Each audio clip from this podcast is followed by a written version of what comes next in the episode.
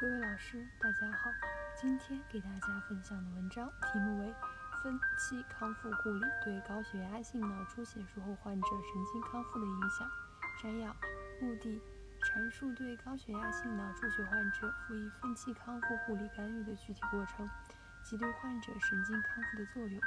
方法：研究时间确定于2018年1月至2019年6月。研究对象确定为我院收治二高血压性脑出血患者六十五例，参照收治时间先后分为观察组和对照组。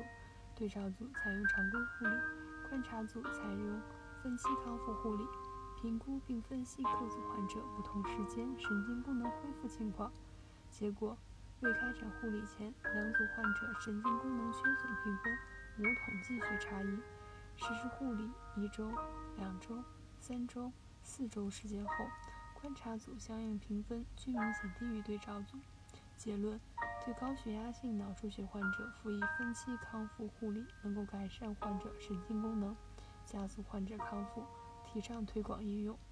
想要了解本篇文章的详细内容及全文下载，请关注我们的微信公众号 “eras”，最新文献解读。谢谢大家。